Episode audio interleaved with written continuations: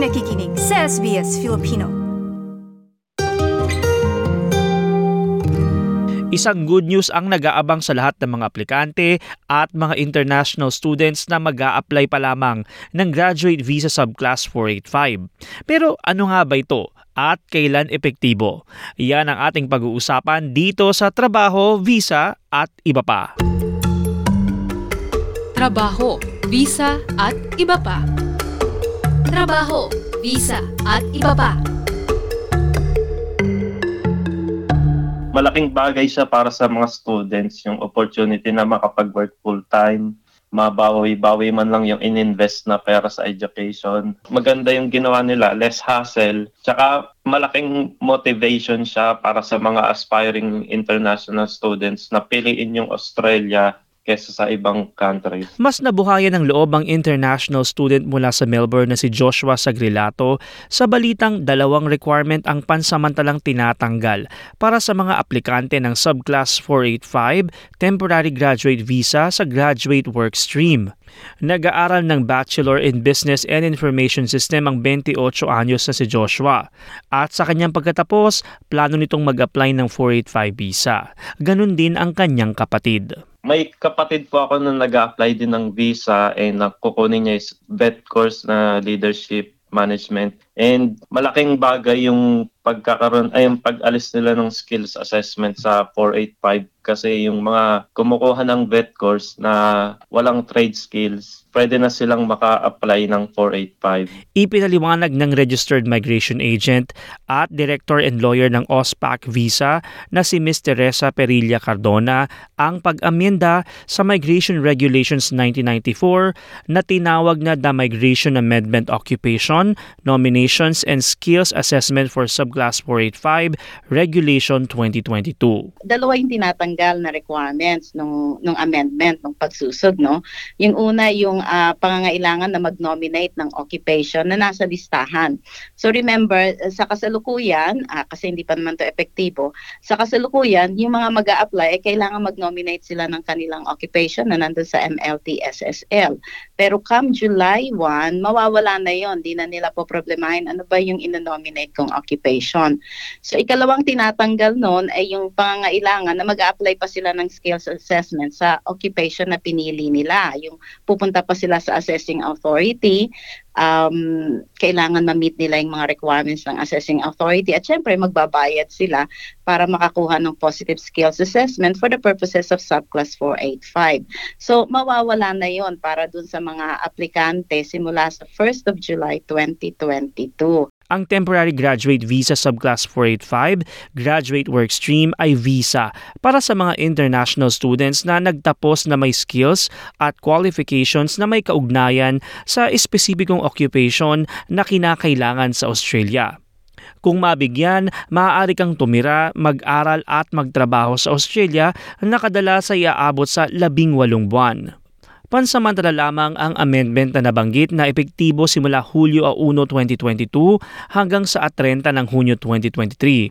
Pero dagdag ni Ms. Teresa, may isang probisyon na posibleng magpalawig sa nasabing bagong panuntunan. Kasama dun sa amendment na yon yung uh, bagong paragraph 1229 uh, 3 KA na sinasabing merong probisyon na ma-extend yung uh, ganong klaseng arrangement uh, ng isa pang taon. Pero uh, hindi pa tayo sigurado dun sa susunod na taon na yan. No? Kasi kailangan pa rin ulit na magkaroon ng legislative instrument uh, para dun sa nasabing uh, extension for the next 12 months. 2021 nagsimulang mag-aral si Joshua ng kanyang bachelor's degree at nakatakdang magtapos sa 2024.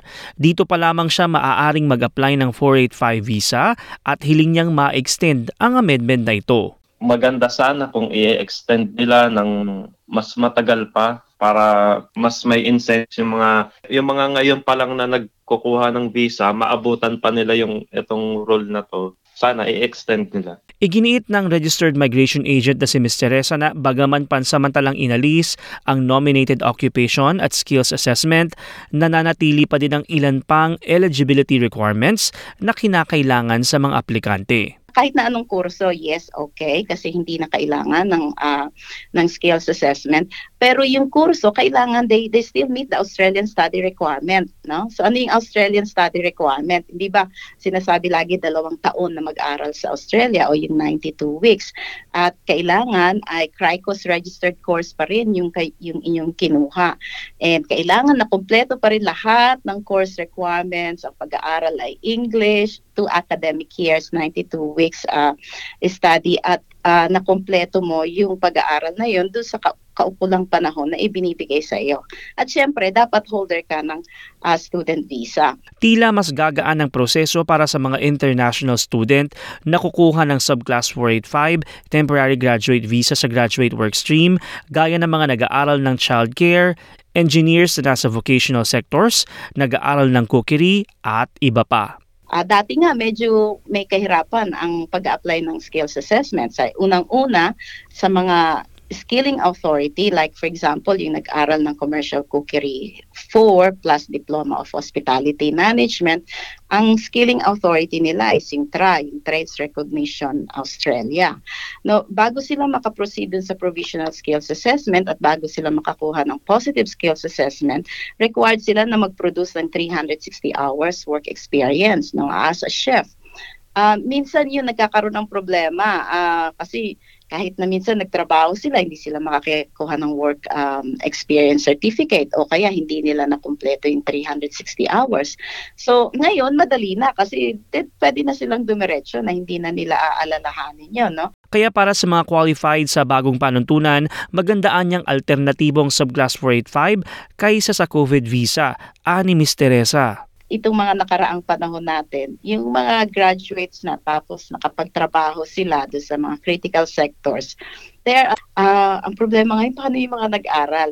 So ito yung magandang alternatibo sa kanila para sila ay makapagpatuloy ng pagtatrabaho sila uh, while at the same time makatulong din sila sa pag-fill up ng shortages in the labor market na isang pinaka-importanting dahilan kung bakit ini-introduce tong amendment. Sa mga komplikadong sitwasyon na halimbawang may pending application pero qualified sa bagong amendment, payo ni Ms. Teresa na makipag-ugnayan sa mga registered migration agent o legal practitioner. Isa pa sigurong dapat nilang tandaan na ang 485 is one-off visa. Ha? So, hindi pwede sabihin, ah, nung time na yun ako nag-apply, hindi requirement yung skills assessment.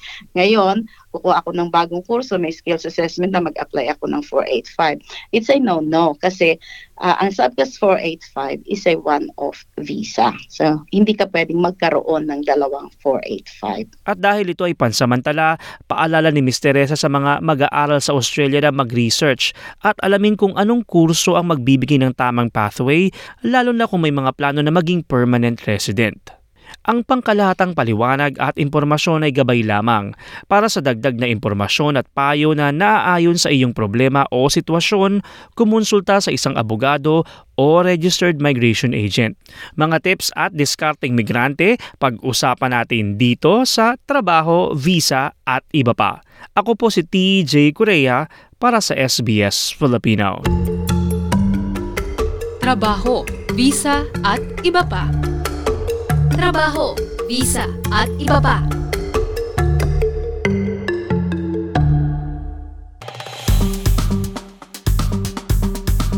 I-like, i-share, mag-comment, sundan ang SBS Filipino sa Facebook.